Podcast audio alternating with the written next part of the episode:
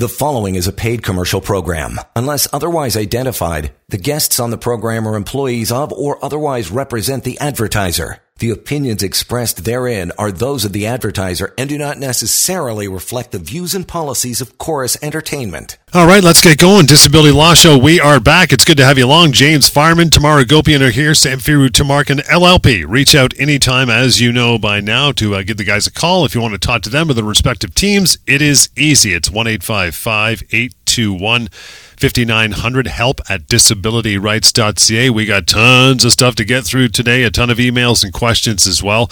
And uh, we always start off with a kind of a, a, case of the day or a week that was Tamar. I'm going to throw it over to you first. What do you got going on, pal?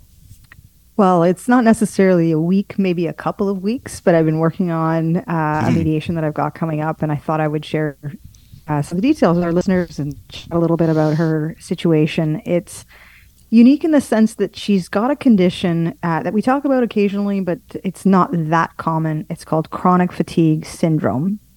And yes, folks, this is a thing. And apparently it affects, you know, something like 3% of Canadians and mostly women uh, in their 40s and 50s. And that is exactly my client.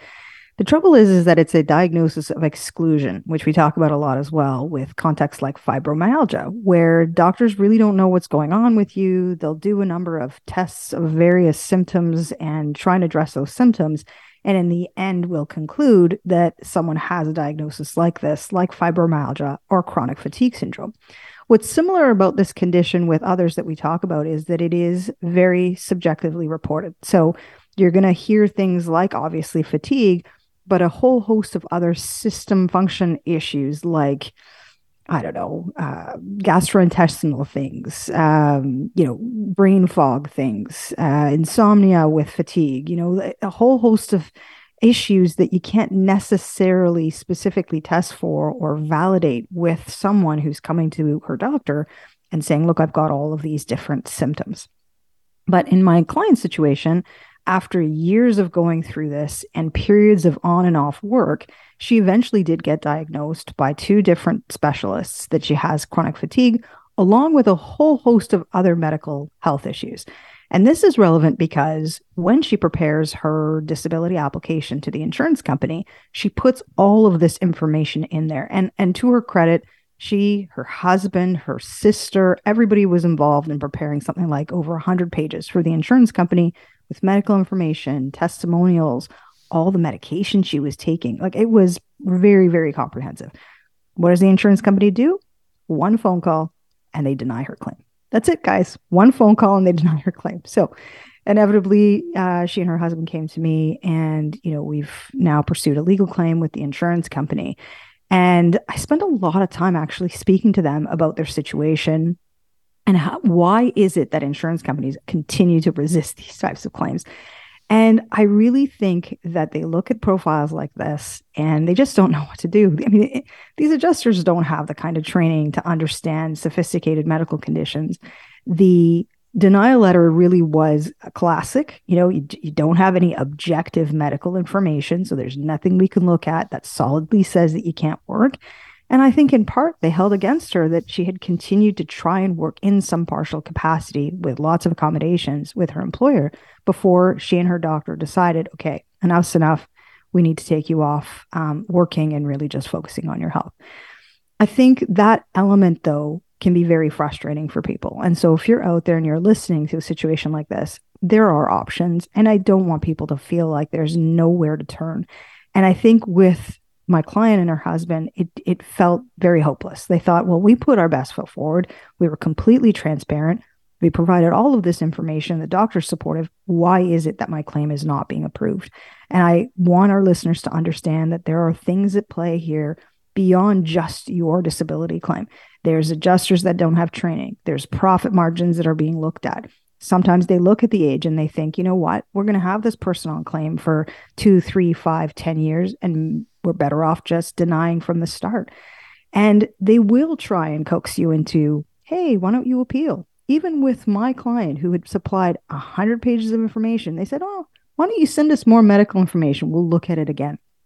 Well, I looked at the claims file and actually they had a medical reviewer done, a paper review. They had hired, you know, someone to take a look at all this medical information. And wouldn't you know it, the doctor had agreed with my client and her doctors that, you know, this is complex, it's multifactorial, it can be chronic, and there is no straight line from, you know, being sick to being healthy. And so this can be fairly prolonged. Insurance company ignored all of that. And so when you realize this, and I don't know how many of our listeners hear what we're saying here, this is a problem for insurance companies. It's a big problem for insurance companies. And I have assured my clients that we are going to be able to get this claim resolved for them. And they are going to receive the compensation that they should have gotten a long time ago before they went down this terrible path with being met with this resistance from the insurance company and being tempted to try and submit more information to appeal and just run down that clock to initiate the legal claim. So it's an interesting one, but maybe resonates with our listeners in terms of some of the common themes that we see and that we hear. And really, the conclusion being that there is a path forward with our hope that we do this time and time again very successfully for our clients. And, you know, I can't say enough uh, how important it is for people to exert their rights and assert those rights with our help if they're being met with a big fat no from the insurance company. James, what do you think? Well, I've got a lot of thoughts. Um, Good.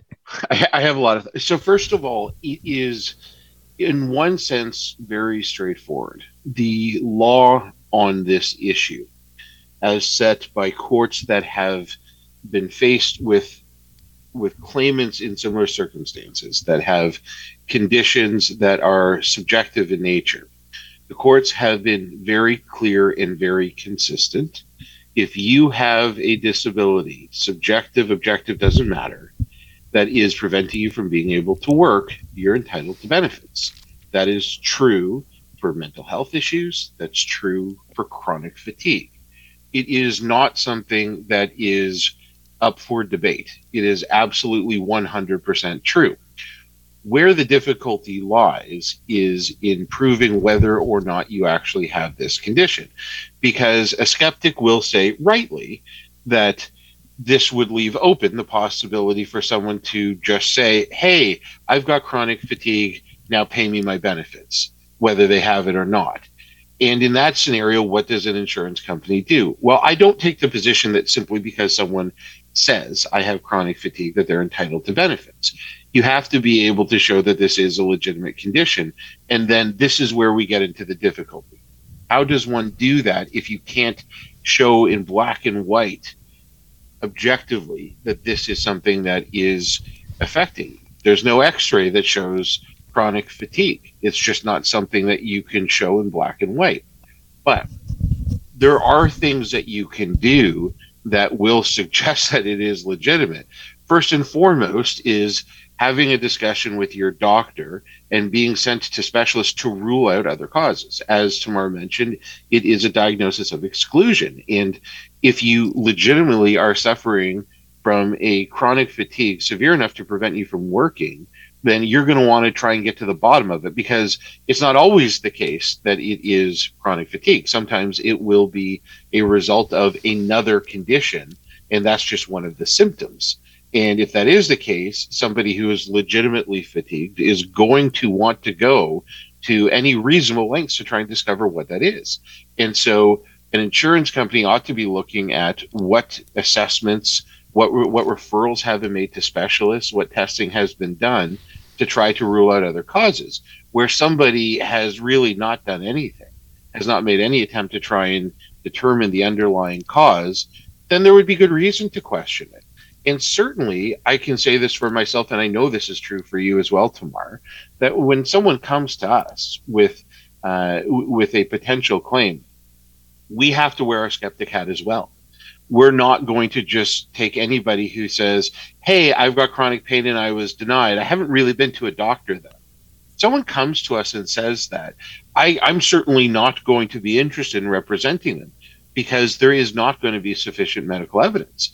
So this is where the this is where the difference lies. This is where a case can become compensable is if you can show that you have done all you can do medically to try and one determine what the underlying cause is and to find a way to treat the symptoms even absent uh, another diagnosis that might explain it and give you an avenue for treatment when you see that on a claim, then I'm satisfied that this is someone who is legitimately suffering from this this type of disability, and more importantly, that this is something that were in front of a judge, a judge would be satisfied.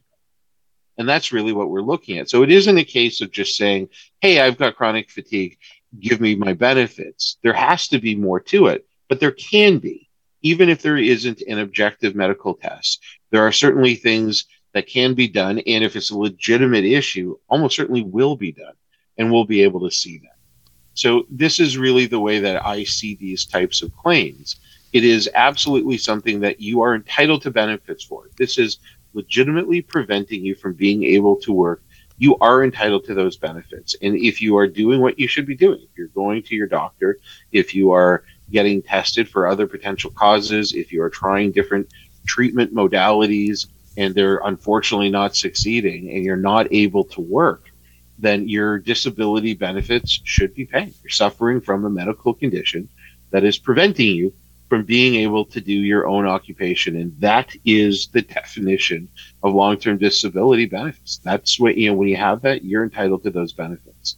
So if you're in that position and your insurance company has said, well, we don't see any objective basis for your claim, where you don't have any objective evidence to support that you have a disability, and you've been through the ringer, you've gone through all this testing, then you call us because there's a claim there and you're going to be entitled to benefits. And if you're in a situation like Tamar's client, when you've done that and they've sent you to one of their own doctors or they've sent your file for review by one of their own doctors and they agree, not only are you going to be entitled to your benefits, but they're going to have to pay punitive damages on top of that for bad faith because they knew it was a legitimate claim and didn't pay.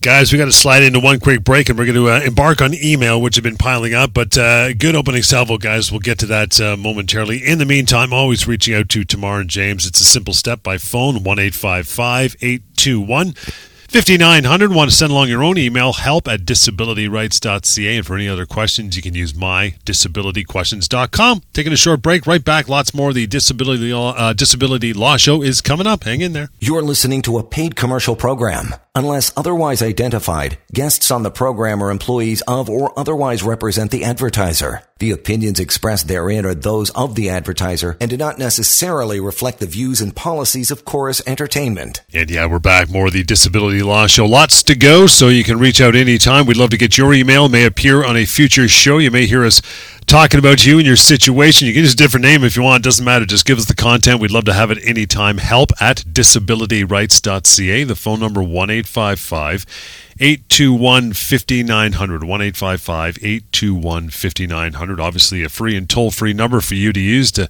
get a hold of James or Tamar's uh, crew as well. Have a, a chat. It'll cost you nothing to pick up a phone anytime. Okay, guys, first email of the show. John says, Guys, how long should it take to get a response from the insurance company? I applied for LTD six weeks ago and I still don't have an answer. I have no money coming in now and I'm really stressed that I've already been denied and they just haven't told me yet. What do you guys think? Well, John, that could be. It could be, but it shouldn't take that long to at least get some kernel of a response from the insurance company. Most insurers will acknowledge that they've at least received your application within a week or two of submitting that application. Now, look, it's not in the policy. Here's the interesting part, right, guys? It's not in the policy when they are required to respond to claimants like John. There is a requirement on when you're supposed to apply, and there's very strict timelines around that. And the insurance company wants to see it, you know, within 30 days or within 90 days or what have you. But they don't hold themselves to the same standards in, them, in their policies. And this is why it makes it difficult for people like John. You're just sort of waiting around. But it is unusual, John. Six weeks is too long in my opinion. And I think that there could be a couple of issues there. So what I'd prefer to see John do is actually call the insurers, you know, customer service line, just call the main line and say, hey, submitted my application six weeks ago, haven't heard anything. Can you check to see if it's been received? Perhaps, you know, check with your employer because the employer's got to do a form as well. John will have submitted his own application, his, you know, statement for uh, disability, and then his doctor would have prepared a, statement as well, and then the employer is supposed to do a statement. They the insurance company needs all those three forms. So what I would encourage John to do is make sure those three forms are in front of the insurance company because that then will initiate the claim and try and get to the bottom of who has been assigned at the insurer to review your claim. It could be they're still waiting on information. Could be they're still reviewing something and maybe they've pended the disability claim. But either way, you are required to get some kind of a response and have a point person assigned to your claim so that you know that someone's reviewing it and that perhaps they haven't yet made a decision, good or bad. The tough part is is that if there is outstanding information, it could take a long time for the insurer to review all of that and respond. And so I think about situations like pre existing condition clause reviews. We talk about that occasionally. This is a clause that arises for people who have been only covered for a year under their disability plan, and they make a disability application, and insurance companies will routine, routinely do what's called a pre existing condition review, where they will look at a period of time, typically before your disability arose, or perhaps even before your coverage arose, to see whether or not the health issue that you're making a claim for today was something connected medically to health issues that you had in that period of time. It's a very specific clause, very technical reason, but you can see if, let's say, the insurance company is written out to, you know, OHIP to get a whole summary of your OHIP uh, history to make that review. I know OHIP can take sometimes 60 days to provide that summary on behalf of claimants like John. So it can take time. But the bottom line is is that John should know what they're doing with his claim. And I think it concerns me that it's taken so many weeks without a response at all. And then of course, on top of everything else is that he's without funds right now. And so the fact that he's without funds, you know, could be an opportunity then as well to say to the insurance company, well, how long are you going to take to review? Are you doing a pre-existing clause review? What's happening with it? When can I expect a response? And try and keep them honest in that time frame so that you know. Because if you are being denied and you've got a legitimate claim, just like we said in our opening session, I mean, this is something that you can absolutely reach out to us. Let's talk about it. Our consults are free, and we can see if we can move that needle with the insurance company. What do you think, John? James? I, I, I certainly agree. You want to know where they are in the process. And so it's worthwhile reaching out. I would always try and do it in writing so that there's a record of it in the file that you've made an effort to get information. And once you make contact, I don't think it's unreasonable to ask for an estimate of when they believe the review will be done so that you have a date to shoot for. And sometimes that will prompt the claims handler to give themselves a deadline to do it. It might be one of, you know, a hundred things that they have to do. And so this is a way to move yours closer to the top of the pile, so to speak which is you know probably going to be a good thing. You want yours reviewed sooner than later, whatever the result is, so that you can move forward. Uh, if the result of your inquiry is that they have all of the information, but they're just they haven't got around to it yet, and it's been a reasonably long amount of time. I don't know if six weeks would be enough to warrant this or not, but if we're talking about a couple of months or more, then I wouldn't hesitate to ask for what's called a without prejudice payment if they have all of the information and they're just taking their sweet time coming to a decision, I would ask if they're able to pay you something while you're having to wait for them to assess it. And I've seen insurers do that voluntarily because they've just recognized that it's taken them longer than it ought to have to come to a decision. And so that can be a way just to alleviate some of the financial strain while you're waiting for the result. But you do want to find out and make sure that they do have everything that they require. Certainly, you'll know if you've submitted your part of the application, and you'll probably know whether your doctor has. But as you mentioned, Tamar, it may be that your employer hasn't submitted their forms, or it may be they're waiting for clinical notes from one of your doctors or therapists. And if that is the case, it's good to find that out early and see if you can help in prompting whoever it is that is holding on to the information to get that over as soon as possible. And then once they have, follow up again and say, I know that you were waiting for these records or this doctor's report. I understand you have that now. Can you confirm that you have it? And let me know when you're likely going to be able to complete your review. So that's the way that I would go about it. But I certainly agree. There's no harm in reaching out, and I would do it in writing so that there is a record in the file in case the delay goes longer than it's already been. Guys, let me ask you a, a question. I mean, it's, it's, it isn't always the case, but uh, we've talked about it before. Someone feels like they're being harassed by their insurance adjuster because, I mean, they, they come off beginning being very friendly and cordial. They're your best friend, and then things can you know go sideways pretty quickly. Is there anything they can or should do to protect themselves to remedy this? What do you guys think? For sure. So this Definitely. just goes, yeah, this goes back to what I was saying just a moment ago. You want to put things in writing, 100%. and there's there's two places that I would look to be doing that. One is certainly with your insurer. I would put in writing in an email. Just I, I would try to avoid anything that is an opinion, and I would state things as facts. So how do you do that if you're feeling harassed? Well, you simply say that. Um, you say that you've called me this date, this date, this date, and emailed me on this date, this date, and this date and it makes me feel as though I am being harassed, as opposed to saying you are harassing me. Saying you are harassing me is a judgment. Saying you feel you're being harassed is just a statement of fact. That's how you feel.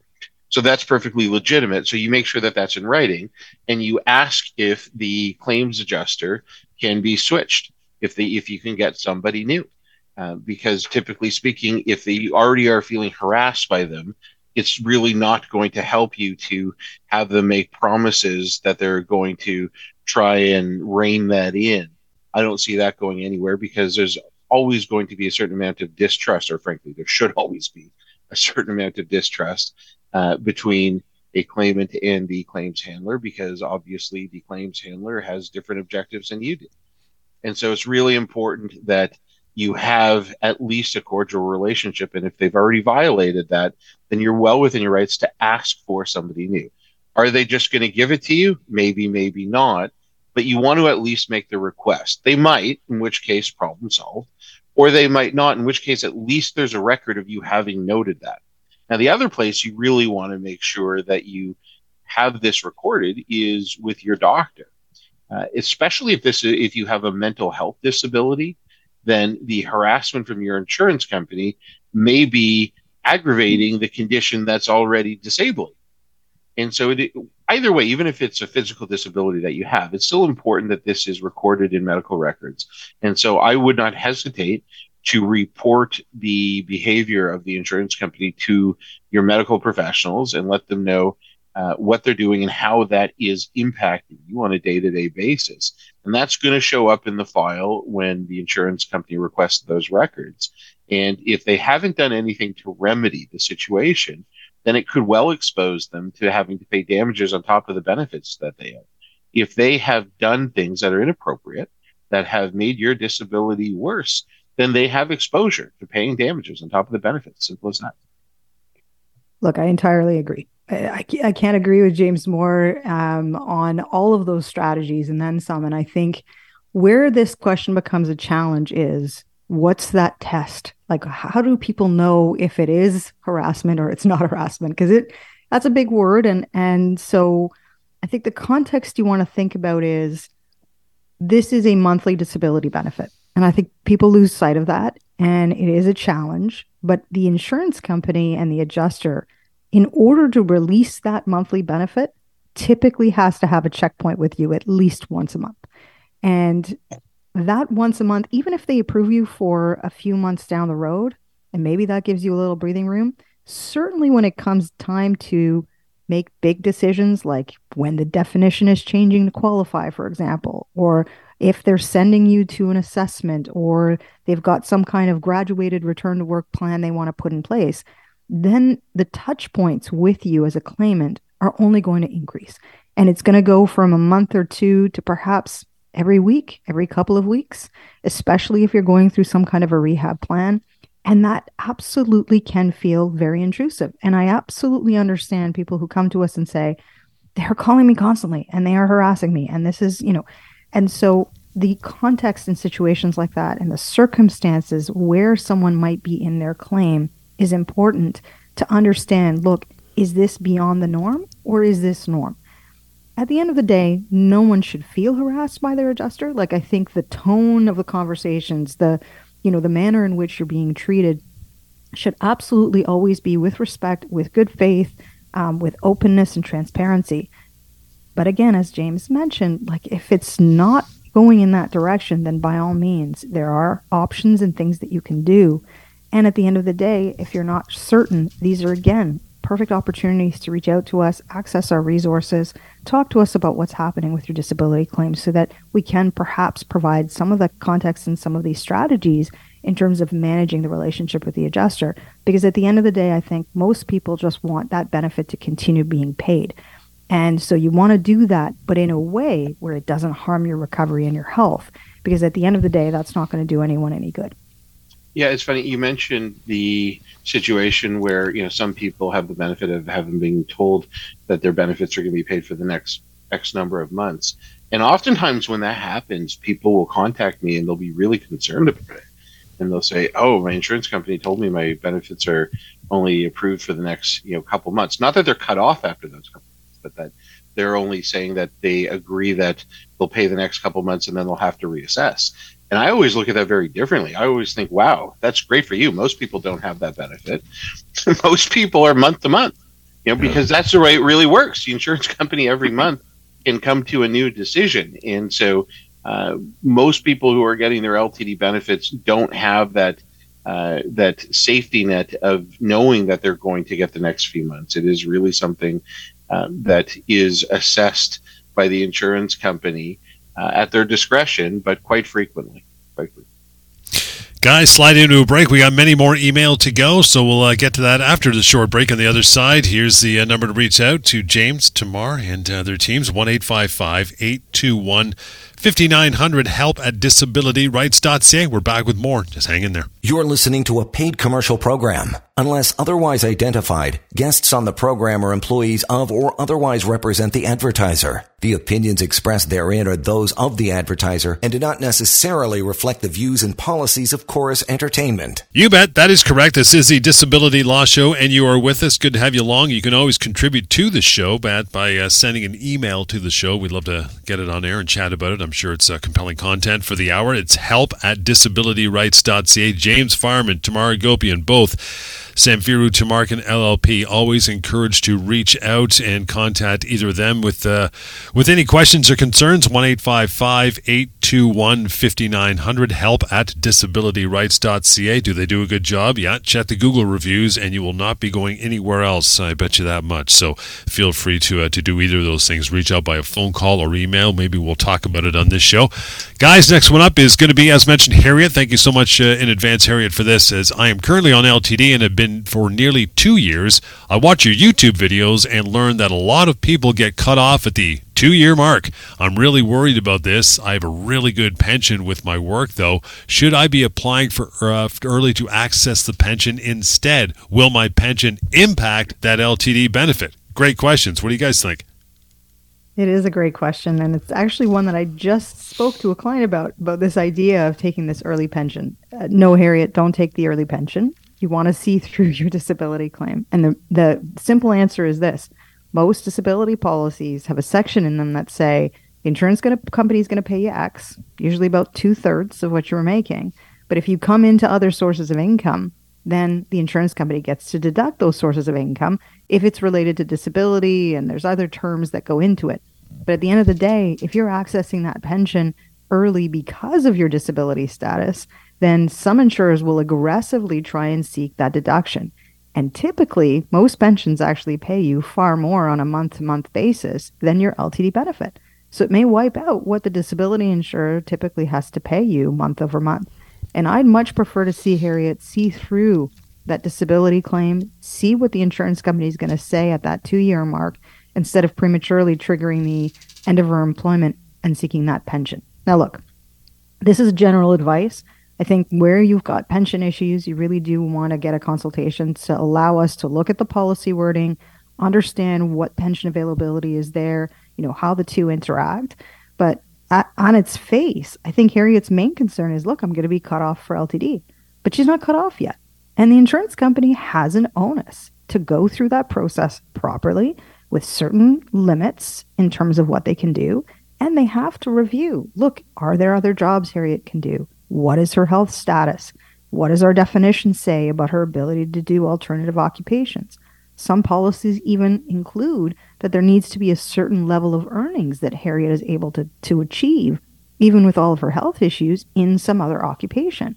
Allow the insurance company to do that assessment because the vast majority of the ones that we see, James and I, those assessments are not done properly. I mean, people are getting cut off improperly at the two year mark, and then it creates a valid disability claim against that insurer for having done the analysis incorrectly, whether on the assumptions made on Harriet's health status, whether on the assumptions made on her alternative work capacity, you know, assumptions made on the earnings level. I mean, we see all sorts of errors across the board with this analysis.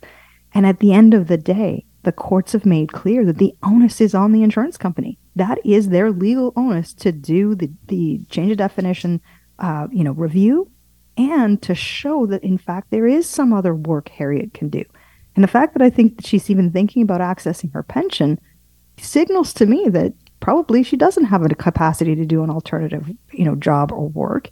And at that level of threshold of earnings that we typically talk about, which is typically the LTD benefit, right? Given give or take two thirds of what Harriet was making before she went off on disability. So if I'm sitting in Harriet's shoes, yes, it's nerve wracking. Yes, we see a lot of people get denied at the two year mark, but don't jump the gun just by virtue of accessing that pension.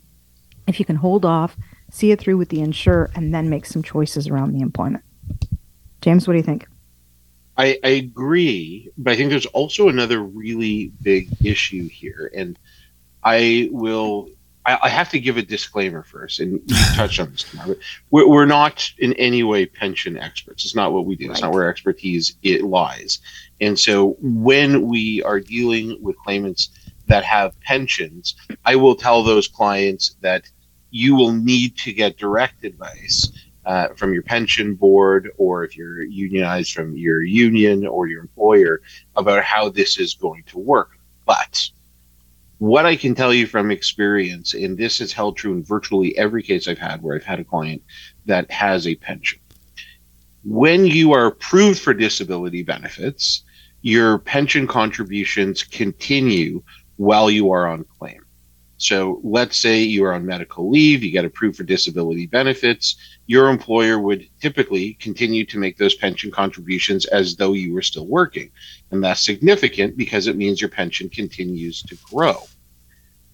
If you are denied or cut off benefits, typically those contributions would stop. However, when you bring a legal claim and you resolve it, what happens in I believe virtually every case, although there may be exceptions, which again is why I suggest you should double check. But what happens is that the insurer will write to the employer and to the pension board and advise them of the resolution and in particular how long benefits are now paid up for. So if there is a lump sum settlement, they'll write to the employer and let them know that benefits have been paid up to date and for X amount of time into the future. And the consequence of that is that the employer typically is going to one, catch up on the pension payments that are outstanding, and two, continue to make those pension payments into the future for the duration for which the benefits are to be paid or have been paid as a lump sum. And that means your pension is going to continue to grow. And so it is really significant on both ends, both in terms of what you're getting from your disability insurer and in terms of what you're likely to get at the end of the day for your pension when you do ultimately decide to retire. It's going to be significantly less if you take your pension early. Again, disclaimer one more time, not a pension expert, double check everything with your pension board. But I can tell you I'm pretty confident that this is correct because this is what my understanding has been. It's been confirmed in many different cases um, through employers and pension boards. And I've never had a client come back to me and say, wait a minute, this never happened. What's going on here? So, anecdotally, I can tell you that this is almost certainly how it works. But again, double check. I agree with Tamar's advice, though. It is almost always going to be in your interest if you are legitimately disabled to continue your pursuit of the disability benefits and allow your pension to continue growing for the duration during which you're you're entitled to those disability benefits going. And with that, we get a quick break and uh, get to a couple more questions. Uh, again, the uh, the form mydisabilityquestions.com website. Actually, you can use that anytime. That's where we're going to go after a break. Mydisabilityquestions.com.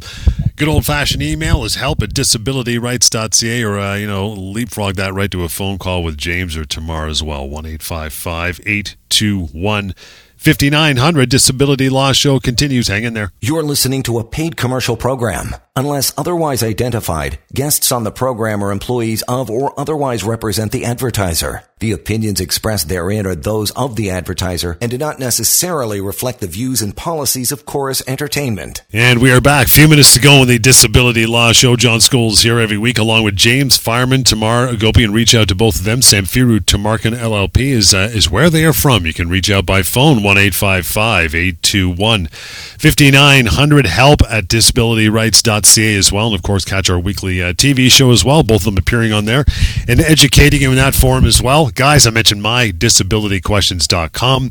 We'll get to a question from that website now. It says, guys, I'm on LTD since February 2020, almost four years, due to CPTSD, major depression, anxiety, panic disorder, and recently mild cognitive impairment.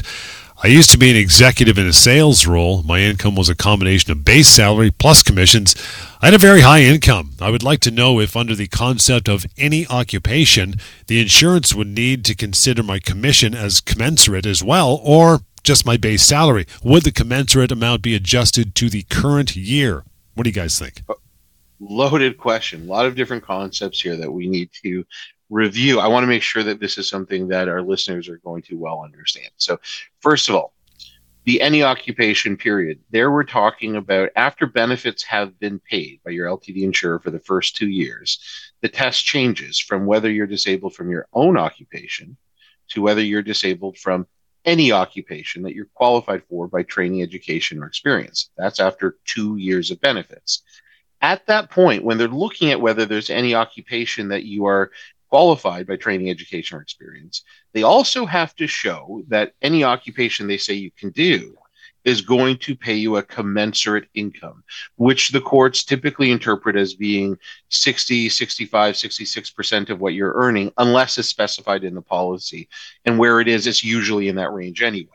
So that is what this person is asking about. When you're in the any occupation period, does the insurance company consider commission as part of that commensurate or only the base salary because obviously if your commission earnings are considered as part of the commensurate earnings test then the occupations that there that will be available are going to be far fewer because it will only be those that are 60 65% of the full base plus commission.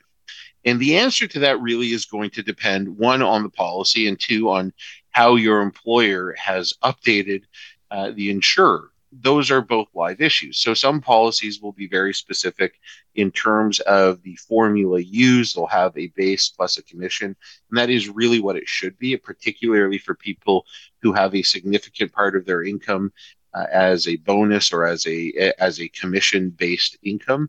It should be part of it.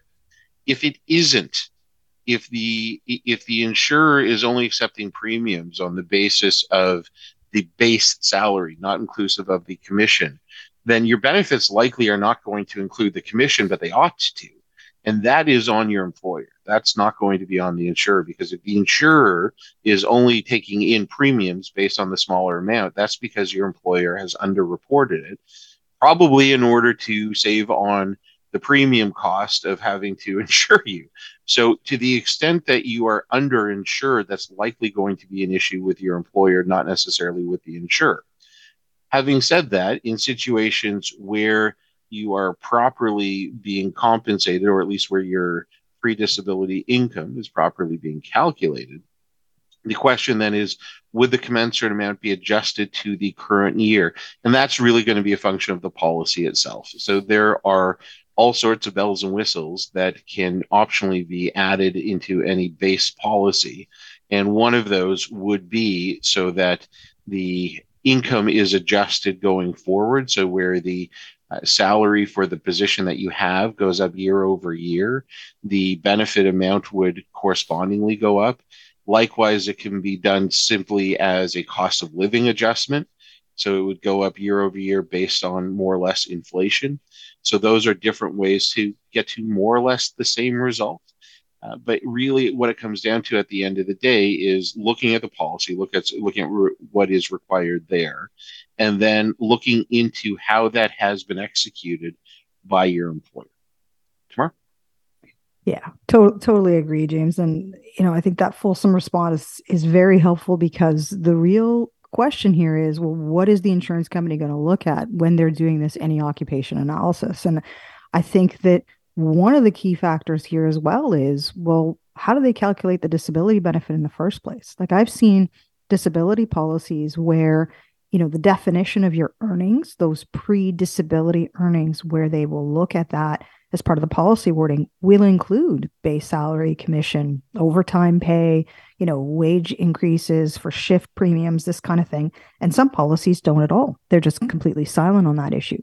And so why is that significant? Well you know, if it's going to be something that this individual who wrote to us is going to challenge the insurer, certainly I would be arguing to the insurer, well, if it was good to calculate the LTD benefit, then certainly it should be part of that calculation with the any occupation analysis. Now, again, this is an argument that we would make, you know, depends on the policy wording but I want our listeners to understand that we're live to these issues, right? I mean, we understand the fact that these disability insurers are crafting these policies, they put the words in and they leave certain words out intentionally. And we try and keep them honest on the way that they are evaluating these claims so that it is fair to individuals like this who have, you know, salaries that have different compositions in them and they should be given a fair shake when you're sort of doing that analysis of well what else could this individual do given what their background was. But I agree with James that the starting point is actually the employer on situations like this. And it can be a tough argument to make on as a standalone basis to the employer to say, you underreported my earnings.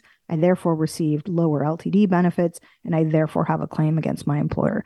Um, from an individual like myself who does some employment law, I, I wouldn't necessarily want to see a, a, standalone claim against the employer just on that issue alone. Uh, but I suspect that it, we could roll that into something else with the uh, employer and, and give that some further thought if, in fact, it was the case that the employer had underreported. Well, one of the things that's interesting, though, is most policies don't define how you calculate commensurate income. Right. There are some that do. I'd say it's maybe you know a third or less will actually specify how you calculate commensurate income. And for all of those that are silent, in a situation where for whatever reason the monthly benefit amount is under representing the actual income. It's not capturing the full benefits and commission. Maybe legitimately, maybe not. But whatever the reason is, if there is no language that sets out how commensurate income is defined, there's a very strong argument that whether or not the bonus or commissions are included in the calculation of the monthly benefit, it would certainly be included in the calculation of the commensurate income level. And so that puts the insurer in a very difficult spot because it means that they are going to have to find an occupation that is going to satisfy the much higher commensurate earnings test. And in this particular case, this person that's writing in, that will be a very significant income that the insurer will be held to satisfying under the any occupation.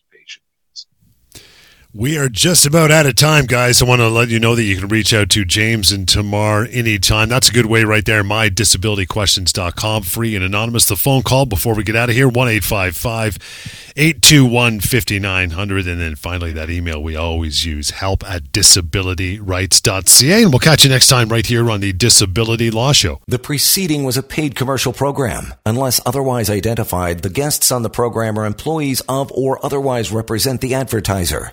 The opinions expressed therein are those of the advertiser and do not necessarily reflect the views and policies of Corus Entertainment.